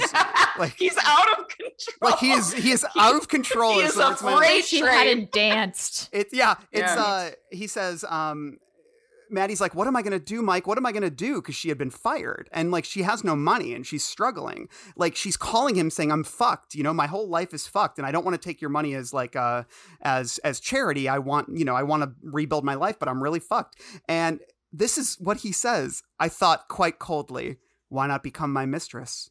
Your title will be research assistant, a perfectly Jake occupation as far as the IRS is concerned. I'll throw in clothes, a couple charge cards, a house, say goodbye to the rust bucket double wide on Wasp Hill Road, and a two week vacation. How does February on Maui sound? Plus Kai's education, of course, and a hefty cash bonus at the end of the year. I'll be considerate too, considerate and discreet. Once or twice a week, and never until your little girl is fast asleep. Uh, all you have to do is say yes and give me a key. All you have to do is slide over when I slide in. All you have to do is let me do what I want, all through the dark, all through the night. Let me touch where I want to touch. Let me do what I want to do. Never say no. Never say stop. And then I literally was like, stop. Okay, but like again, that's so on the nose that I'm like, is is he trying to do some commentary here? Like, does he know how fucked up this is? Like, can we give it a generous reading and be like, I is tried this uh, to. I seeing tried around to, Mike Noonan? But it's and the, the, way that it plays also out. Make, yeah. the classism part is so over the top. Like the whole the first meeting where he's like, she'll be pregnant before she's in high school Yeah. of Kyra. Yeah. Pregnant by the time she's 12? Yeah, pregnant by the time she's twelve is what he says about the three year old. Yeah, the You know? classism in, in that section is is unreal. And I ranted about this a little bit in Billy Summers, the way he talks about some lower class people in that book too. It drives me a little bit crazy. But but yeah, I think um I think those are really valid discussions. And it's just if there is, I, I do think Mel, because I agree with you that it does seem like he's trying to say something. And Mike struggles a lot and he admits many times, she could be my daughter. I shouldn't be doing this. He never classifies it as creepy or anything. He just says this isn't I shouldn't do this. But the thing is it always Mike is always portrayed as in this book as a sensitive like uh, good guy protagonist. He- He's there's whatever dark side we get, it exists like in like that monologue, that little part I just read, which to me is exceedingly dark. Um, Very dark, in- very in the- scary. Yeah, in the context of where it is. But Mike never really investigates that dark side of himself and then is rewarded. Mattie is obsessed with him and she thinks he's the best. And he finally decides, like, no, this is a good thing. And, like, you know, before she dies, he's like, all right, yeah, I'll, I'll, I'll give you what you want, baby. I'll come fuck you tonight, you know? And it's just kind of like that, whatever that. Uh, investigation is that exists in the book. I don't see any fruit that comes from that exploration. I just Yeah. see a guy who th- gets what he wants. You it's know, just not handled deftly enough. But I am very interested. Like King says in one of the quotes that I think were in your notes that he was just really interested in investigating this taboo, like both the taboo of the age difference, but also the idea that like men of a certain age just can't help themselves when faced with a very attractive, very young woman. And there is something admirable in tackling what he would call a politically incorrect Yeah. topic and i i wish he had done it more deftly. I mean i want to talk a little bit more about i've talked about this before as we, we've already touched on it. One of his like biggest fascinations is setting aside fidelity in service of what seems like a faded lust. Like he loves characters that can cheat on their wives guilt free due to a certain element of destiny. We see it in it we see it in the dead zone in the and mist. elsewhere in the mist totally and here it's a bit more uh, like maybe understandable because Jo's been dead for four years, but the Mhm. conceit rings very much the same to me. Like it, it just seems like he's not ready to do with anyone until Mattie comes along, and then it's this sort of faded thing. Yeah, I'll, there- I'll- oh, go ahead, Mel. there isn't a I do think there's an appeal to that. Like again, I want to approach it generously. Like I feel like he's scratching the surface of like a big idea that there are different kinds of love and that to love someone other than your partner need not necessarily be a betrayal, that we love who we love in ways unique to each person and that fulfilling your desire for one person doesn't diminish your respect or desire for the other.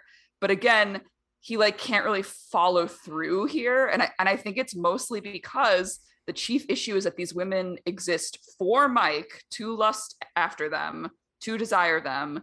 And it's a romanticized version of the very objectification that he mentions in the essay. It's like, oh, I'm not gonna, I'm not someone who's gonna like turn a woman into a fleshlight. But like all of these women, Jo, Mattie, Sara, even Kyra to an extent, are are narrative fleshlights for Yeah. Mike's story. Like they like Anna said, they have no agency. They don't even have character. There's just nothing about them that is unique or memorable. They're Mhm. only there to further Mike's, I don't know, narrative Yeah, agenda. yeah. I would say two things. Okay. Um, one is that just on the infidelity angle, someone who's been thinking a lot about this lately, um, the way he thinks about his own sort of quasi fidelity to Jo versus his suspicion that she might have been fucking around on him, like not very generous, Mm-hmm. you know. Yeah. not super That's a good generous to not generous to Jo in any level, not generous to her in the fact that like there's no reason for him to suspect that she might be fooling around. Like they had lots of sex, they apparently had a great relationship. The only way, and this is actually segues nicely into my second point, the only way he fooled around on her with, with was with his books. Mm. And I think that there is a theme here that again Stephen King may or may not have been conscious of of writing as pornography Mm. Like the act of creating your own little world because he he gets rapturous about the zone you're in when you're writing and how good it feels Yeah, Right? it totally maps onto the lust thing as like just eclipsing all else. Like you can't fight it. like Yeah, and he when says he's, he's in, in the that zone, zone, yeah. like he's in, In that the zone, zone. and jo can't he doesn't jo has to pin notes to his fucking shirt like he's a child Yeah. you know and it just feels good and there's a couple lines he used that you know sort of made made me remind me of masturbation where he's like writing you good or bad it passes the time Yeah. you know like it, it, it, it there's this masturbatory element not to just the actual masturbatory fantasies but to this act of creation Mm-hmm. and i think he also s- seems to think that that's how everyone feels about writing Yeah. which is my biggest complaint about when he talks about craft. He he really Yeah. universalizes his And I mean, there's unique some parts of it- that are true like there's this one section where he talks about how you can get lost in your own Mhm. creative process. And I do know that it, we're all writers here, and there are times when you hit this place where you, d- time does fall away. Yeah. and it's a really cool. It's that it's that flow sensation, but that's not all writing. Mhm. and there's also some writing, and again, and on writing, I feels like he's much more generous about this, about Yeah. the universality of of what you can do with writing, Right. um, and how it connects us. There's something sad about the fact then that ultimately at the end of the book he wasn't even truly writing a book. He was channeling Jo trying to give him a message. He like Mhm. jerking him off. Yeah. yeah, like it was collaborative but not like she, he didn't even notice her like infringing on the process. I don't know. This writing as fucking metaphor is like blowing my mind.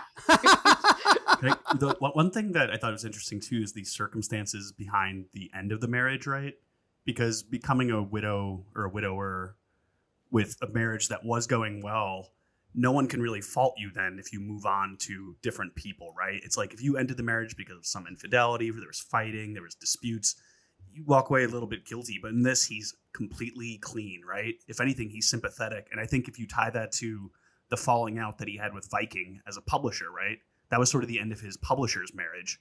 And it wasn't, you know, he didn't do anything wrong. They were not paying him enough money. They weren't were treating not him right. Right. So it was their fault. And now he gets to sort of explore and do, hey, now I can get with anyone. You know, now I'm back on the scene. And I, I don't know, I just think it's interesting how those might have tied together as he was writing this. He Yeah. just seems to be truly also like like genuinely as a man in the world like struggling with the fact that he's attracted to young women like this really Yeah. does seem like he wanted to write about it like and he Yeah, pops to and that in kill them- and- quotes and, and like kill them off. Yeah, and then make it non-problematic. Yeah, I can I- read. and- let me read that quote really Yeah, quick that, that you're quote. referencing. Um, he talks a lot about this, and we can talk. We can uh, address some of these quotes when we get to heroes and villains. But uh, let me just say uh, this one. This was from, I believe, the audiobook interview. That's where he talked about it a lot. He said, I'd say that what I presented, I presented from the viewpoint of a 50 year old man who's been happily married and happily monogamous for the entire course of that marriage. But certainly we'll be driving along the street and my wife will say to me, What are you looking at? And she knows perfectly well what I'm looking at. There'll be some cute little girl on the other side of the street, maybe 22 years old, wearing shorts and a mini top. And I'll always tell her what my brother used to tell me a man on a diet can read a menu.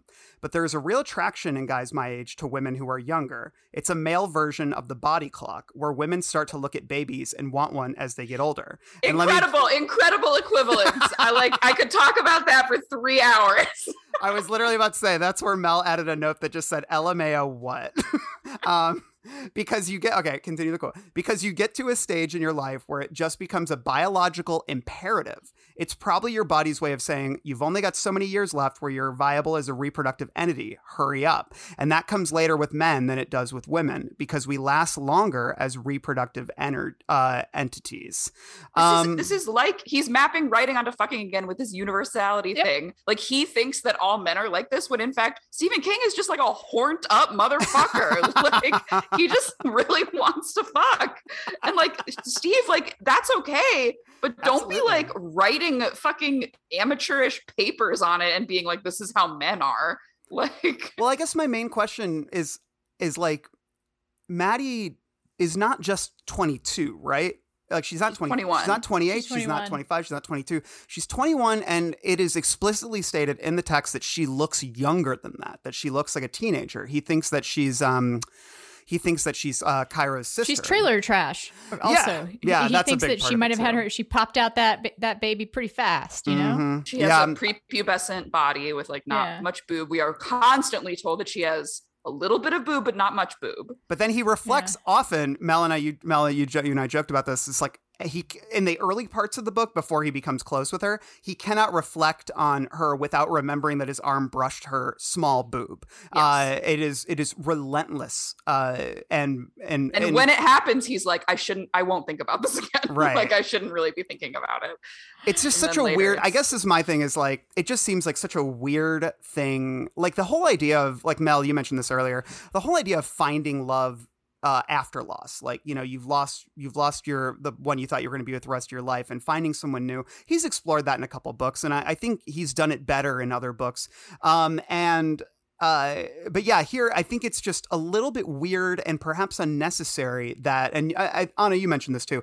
Like, did this character need to be that young? Like, it really doesn't serve the plot. It just is, cl- like you mentioned, Mel. It's something that was on his mind clearly, and something he was struggling He's with. really struggling. yeah, and I think that's part of. I called this a midlife crisis novel, and I think it feeds into that. I think he was dealing with a lot of insecurities uh, when he wrote this book, uh, with publishing, with his legacy, with his career, um, and here, obviously, just with his uh, sexual impulses and the idea that he knows he's getting older and he's less attractive. You know, I mean, because that's just what happens when you get older, and um, or at least to dudes, you know, rocking dudes like me and Stevie, and so uh, it's Rockin' it's, dudes. rocking I don't dudes. think he concedes that he's any less attractive.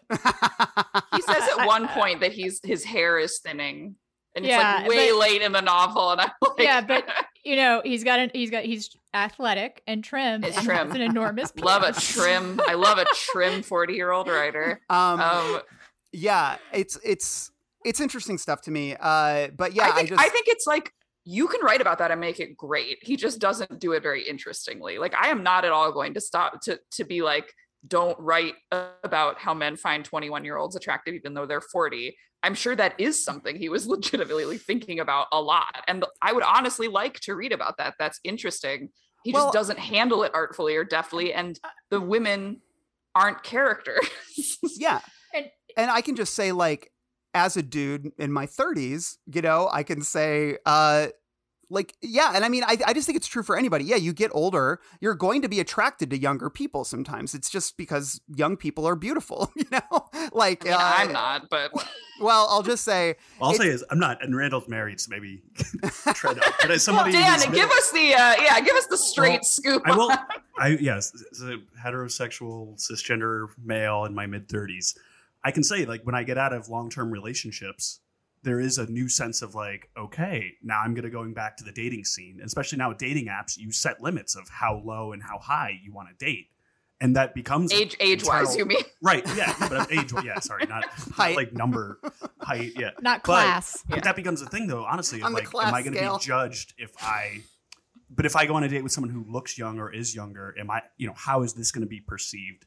What is age appropriate for me? You know, these are issues that as I get What older- power dynamics are at play? A thing Right. that is like Right. No, but that's never discussed in this book. Right.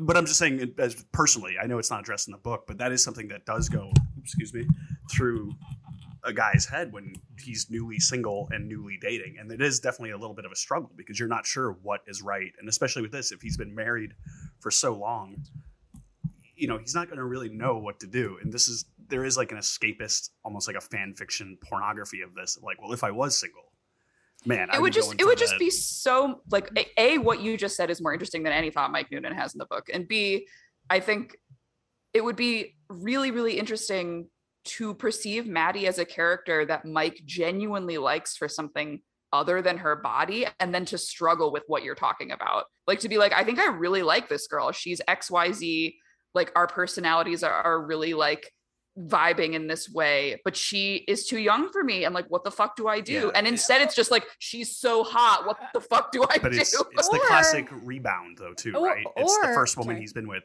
oh since his wife and that's the joke is like oh you're rebounding. You're you think this woman's going to solve all the problems that you have but everyone else around you is kind of like no this is not this is not it.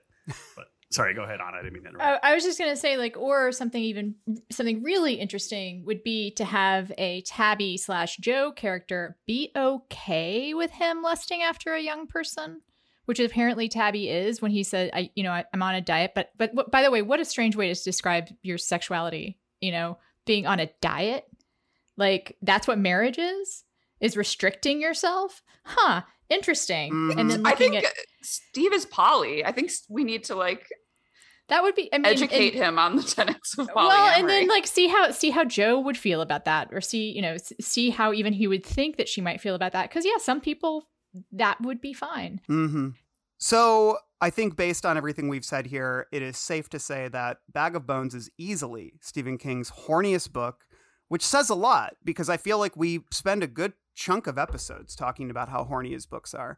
Um, it's just so personally horny yeah, like and like, out uh, of control as you said like it, you, you're reading and you're like this book couldn't stop itself if it tried this Right. book is a hundred percent pound cake Yeah, like a hundred like percent. yes. nothing but pound cake yeah, and like my pound cake section is almost like like most of the stuff that I would typically put in count, pound cake is like in misery because it it's Yeah. so gross, you know. Yeah. So I feel like those sections will be blended a little bit. But uh, cool. Let's talk a little bit as we wrap up the hook. Talk. I, you know, I wrote Ghosts of the Past and Present. Uh, you know, you mentioned this being a gothic. Well, you kind of talked about the idea of what gothic horror is um, uh, a bit, Mel, and the idea of like long suppressed secrets. And I think um, I was doing a little research myself, and I think the idea of curses familial curses, things of that nature, bloodline curses. I think things like that sometimes can fall under the Gothic banner, and that definitely is the case here. Uh, what we have is, um, you know, we have this mystery, and we talked a lot about the evolution and the reveals of these mysteries and how oddly structured this book is in revealing them. Uh, we know that there's something odd going around. We start to learn about these dead children. Um, we start to notice some similarities in the names, uh, and all the while we get hints that um, that there was, uh, you know, a drowned child. That's definite. Help! I'm help! I'm drowned is one of the things that appears on the on the fridge, and but we don't really find out what all of that really means until uh, Mike has a flashback um, where he witnesses Sara Tidwell, who is, uh, you know, like a, a blues singer who was traveling through Maine with uh, her family and some other collaborators in the early 1900s and was very popular in the area. But the men who lived in the area, uh, uh, um, didn't like her for many reasons, including uh, racial, you know, racist ones. But then also, I they didn't like how she made them horny, you know, and how she was uh, confident in herself and you know would wear clothes that were more revealing than they liked. Most of all, they didn't like that she walked on the street. yeah, was that she walked on the street for like respectable townsfolk. So one day on the street, they cornered her and um, gang raped her and murdered her, and also her son, who had who happened to walk up, uh, who was I believe ten years old, and they drowned him. And so, uh, what's kind of revealed is that Sara's ghost has been possessed by something called the Outsider, which uh, no relation to the uh, book that came out a few years ago. Uh, not not that I can see, at least. Um, and I uh, think there is a connection. I there. think there is I a was like, connection. I- that sounds I- pretty it's, it's the same. It's the same. Yeah. It's the same idea. I don't know though because the the outsider is uh is like an actual creature, like a shapeshifter. Like this can- seems more spiritual. I think they can be related. I I don't think you do. King is pretty aware of King's dominion, Yeah, yeah. so I don't think you say something capital T capital O outsider Mm-hmm. and then do a book about outsiders. I don't know. I think I- there's different types related. too. Like I, Yeah, I it- do It too. I definitely think brought the conne- book to mind, and I think, yeah, I think it's like something that possesses another thing, and like they could be distantly related Yeah, to each the- other. There's just like things that are supernatural out there that possess other things. Yeah, it's the expanded King universe. All right, all right. I'll accept Yeah. that. You're outvoted. I'm outvoted. I'll take it. I'll take the L. Um, okay, uh, but yeah, so her spirit has been possessed by this, um, you know, otherworldly being, and is gaining revenge on uh, the the bloodlines that you know killed her child and her uh, by basically possessing these people and uh, having them drown their children. Uh, there's some really horrific stories about children being drowned under pumps and you know in the water and things of that nature. A lot of it kind of really hits us boom, boom, boom, boom, boom in sort of the back third of the book. It all hits us pretty hard. But I guess what is our reaction to this storyline? Because uh, for I remember for me being very, very jarred by it when I was young. Not only because it's incredibly graphic and, and deeply disturbing, but also uh, you know, like we mentioned, this is a mystery that is is is but not necessarily um, foreshadowed in the way you might think. Uh, I feel like there's a lot of red herrings in this book before we get to the actual meat of what it is that has cursed this town, which is uh, Sara's spirit. So yeah, I guess like general thoughts, uh, reactions to this, and um, how you think it was handled in this, because it's touching on some really thorny racial issues as well. it's interesting to me that you said that the outsider like I, I read it as the outsider has been corrupting sara only recently and Okay. it is mostly sara's doing that these like children have been targeted by this curse and, Mhm. it, it, and in some ways i think it's actually one of king's like more successful attempts at encapsulating a righteous but out of control rage born of Mm. trauma and mike says multiple times and i i was really liking that he said this that he understands and sympathizes with sara even as she's like murdering these children he's like i mean yeah like Well, that's Um, why I think what happened to her. Yeah, that's why I think her death is so horrific uh, because you know it is about justifying and or not justifying, but like you know finding that sympathy. So I mean, it, it's it's sort of like the most, um, I don't know, it's it's like reparations, but on the level of like the body and emotion, and and you can tell that King sort of recognizes that, and he also more explicitly in other ways is trying to distance himself through Mike from like the sort of casual bigotry that lives in these small towns. Like he really does not like that Bill was about to use the N word. Um, Right, and right. it's it's King sort of I think maybe just trying to show that progressive bone in his body that like maybe maybe at this point some the other readers have been like yeah I know have been clamoring for.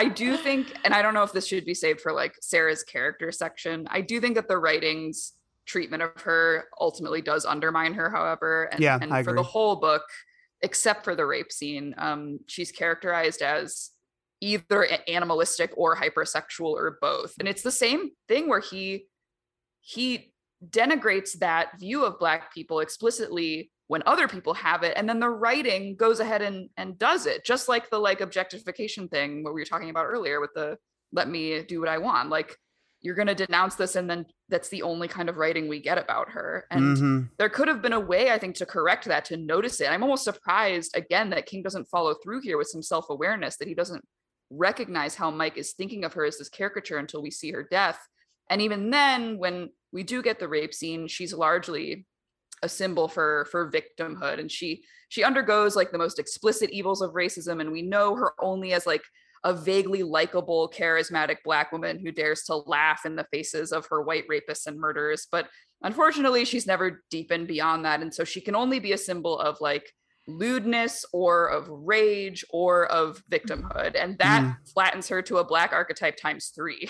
That's just hitting hitting the three points. And i wish i wish it had been better. Yeah. Anna? Yeah, I would say uh, ditto what Melanie said, and also we never talk about like telling and not showing.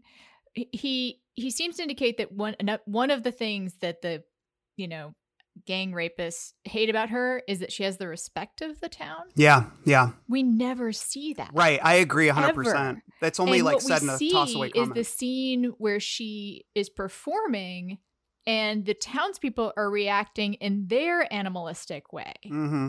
like all they see when she's performing like she talks about he talks about how the men want to fuck her Mm-hmm. and the women are laughing in this like you know very kind of like i mean music can move you to these to to very primitive emotions no doubt right but they're not appreciating her music apparently you know Yeah. Right. like there's not and he he references you know he references how influential she is which i remember confusing me at first when i first read it because i was like have i not heard of this person I did. I, I, Googled, I was yeah. the same. I was like, he's Like- mixing with real bands yeah, here. Like, you know, and I he also none of her sounds, none of her songs sound very good. Like the, the lyrics Sure. he puts in her mouth are kind of terrible, Mhm. you know.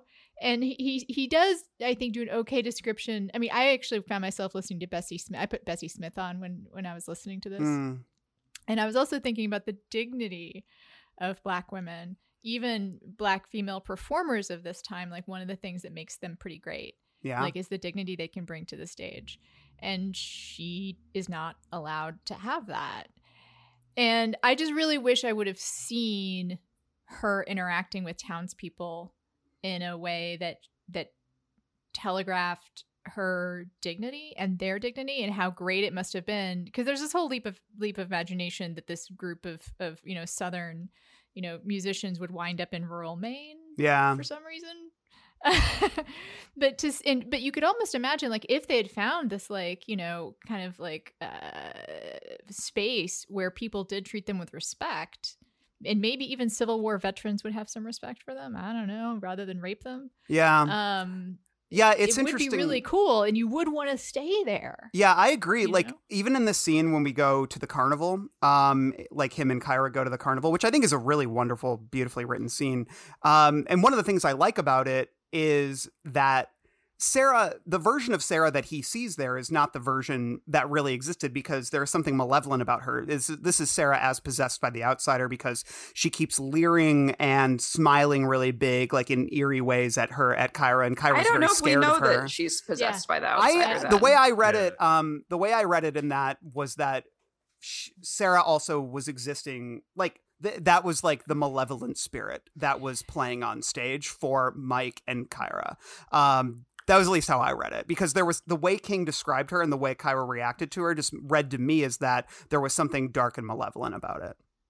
So, but I think you can interpret that as either the outsider or just like this very rageful ghost. Yeah, I didn't Sure, see her yeah. as outsider at that point, but I did see her. I mean, she's self-aware there. Yeah. Right? Yeah, like she well- is performing, she exists in the same same time warp as Kyra and Mike at that point, and no one else does. Yeah. and, and I think she also it's you know she knows how to put on a show. She's an entertainer, so she can see that she's whipping these people into a frenzy, and in a way, she can see that okay, look, I have this crowd in the palm of my hands, and I'm gonna like titillate them. I'm gonna grind, but it, it goes also like get out, kind of get into this of like the exploitation of black bodies, right? So like the people, the townsfolk, they like her, but they like her for her voice, or they like her for her body, but they don't really care about her as a person, right?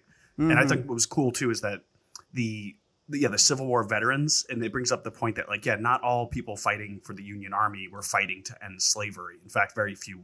That wasn't the goal for them.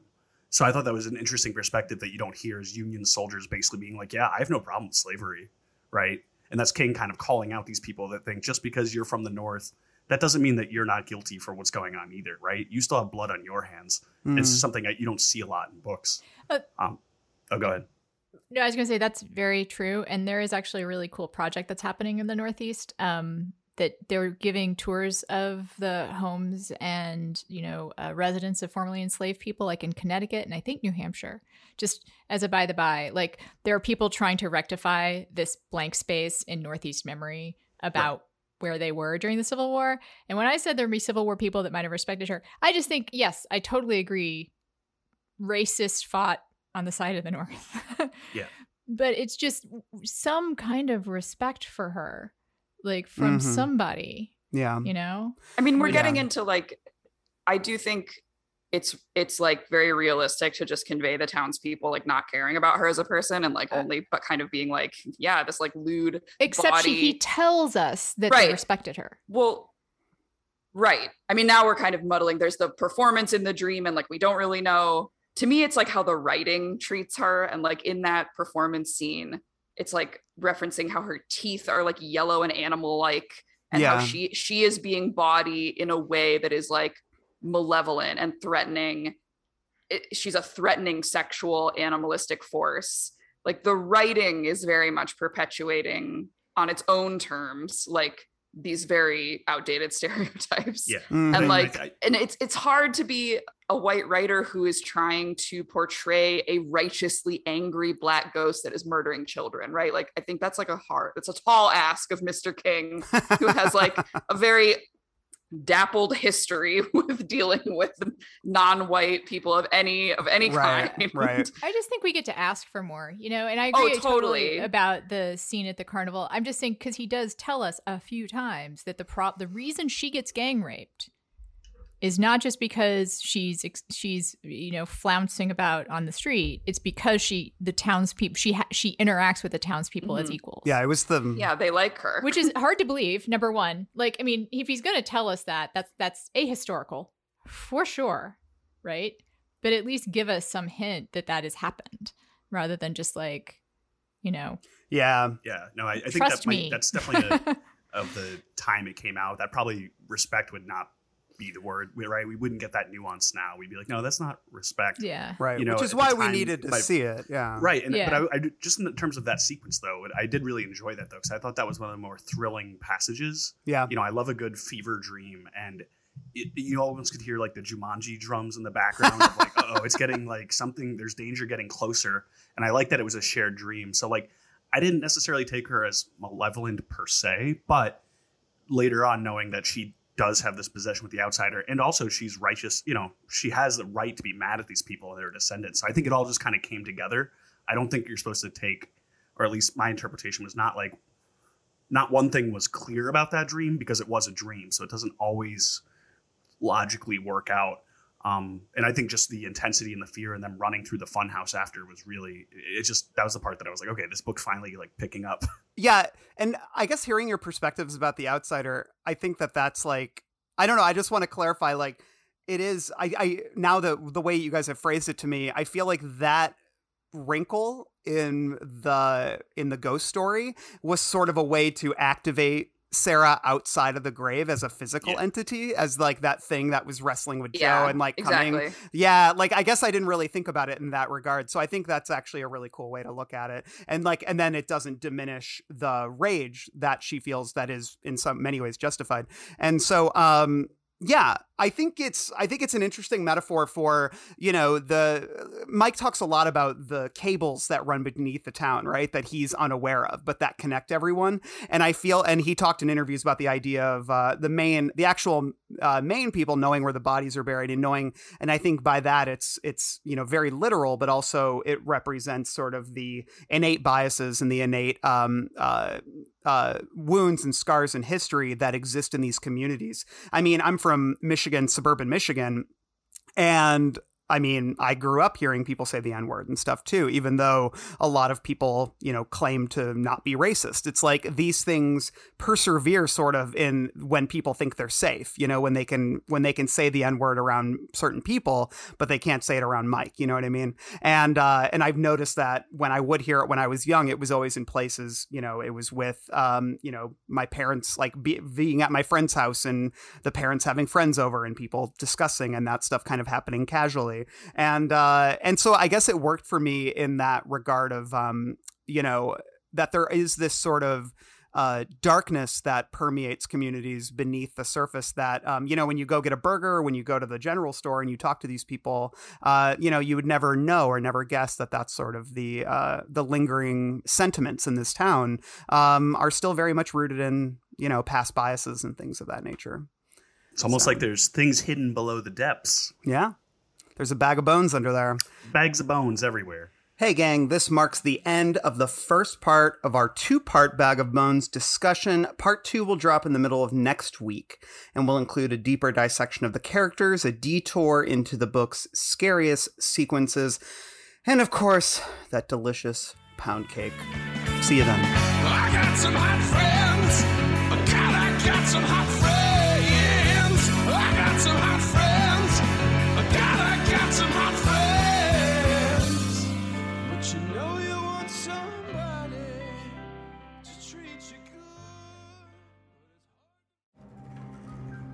This is the end of our show. For now. We hope you enjoyed this production. If you like our programming, consider searching for other bloody disgusting podcasts, such as Creepy, Horror Queers, The Boo Crew, SCP Archives, Nightlight, Margaret's Garden, and more.